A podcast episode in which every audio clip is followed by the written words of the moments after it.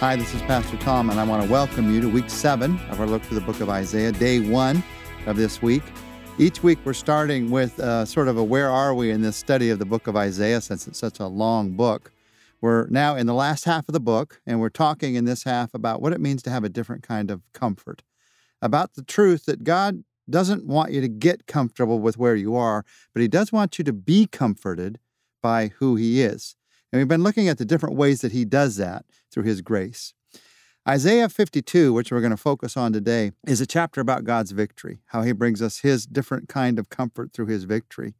It's a chapter that's about the people of Israel being restored to a place of God's promise. Now, that needs to happen for you and I. We sometimes need to be restored to living in the place of God's promise. So, how does this happen in your life? Maybe you need to have your faith restored. Maybe you need to have your hope restored.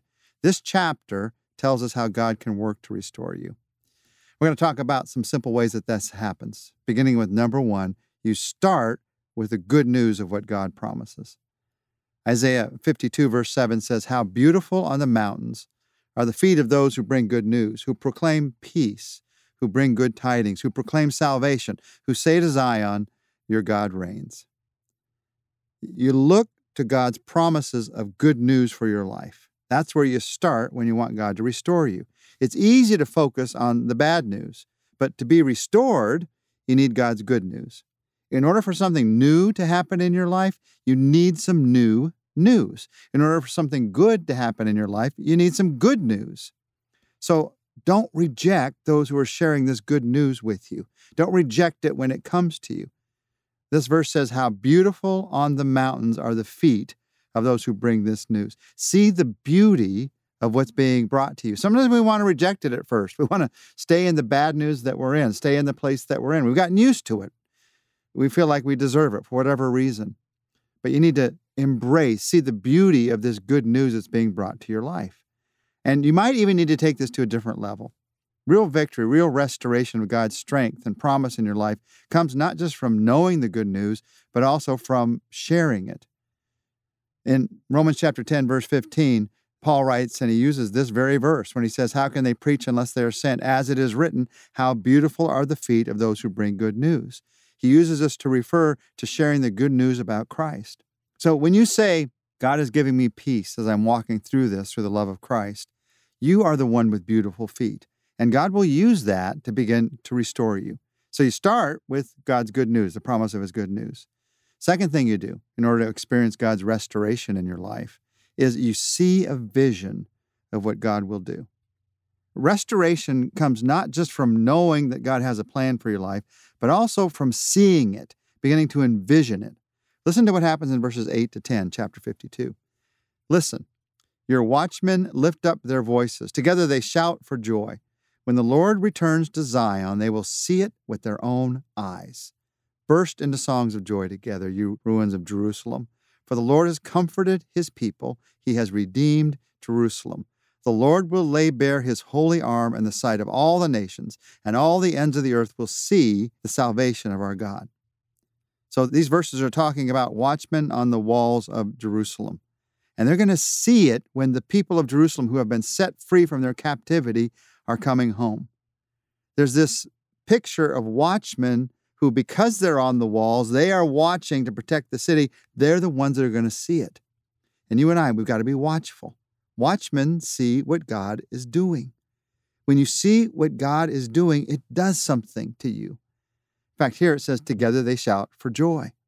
So when you want to see God do this work of restoration in your life, whether it's your relationships or a hope in your life or faith in your life or a deep sense of God's presence in your life, you ask God to give you a vision, a, picture of what He wants to do in your life.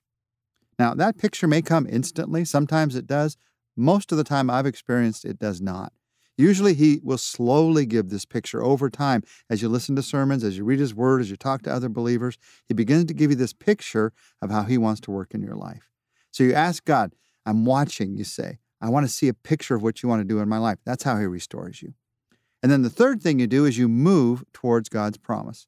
You start by saying, God, give me a restored hearing of the good news of your promise, and then help me to see a picture, a vision of the good news. And then I got to start moving towards that promise. Restoration comes not just from waiting for what God will do, it comes from moving toward what He's doing now. So Isaiah 52, 11 and 12 says this Depart, depart, go out from there. Touch no unclean thing. Come out from it and be pure, those who carry the vessels of the Lord. But you will not leave in haste or go in flight, for the Lord will go before you. The God of Israel will be your rear guard. So he's talking to the captives who are coming out of captivity, heading towards their homeland again. And he says, You got to do two things if you're going to move towards God's promise. You have to depart from the past and you have to move towards God's future. First, he says, Depart from the past. Depart. Come out from there. Once they are set free, they have to depart. He's saying here, don't be a released prisoner who won't leave the prison cell. Once God has set you free, then move out of that cell, move out of that sin, move out of that relationship that's hurting, move out of that area of life that's tearing you apart.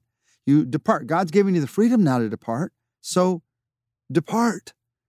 Now, these verses in 2 Corinthians 6 14 to 17, when Paul is talking to the Corinthians about some struggles that they're having with not being able to depart, with staying tied to some things after they were a Christian, that were really bringing them down, he uses these verses to talk about it.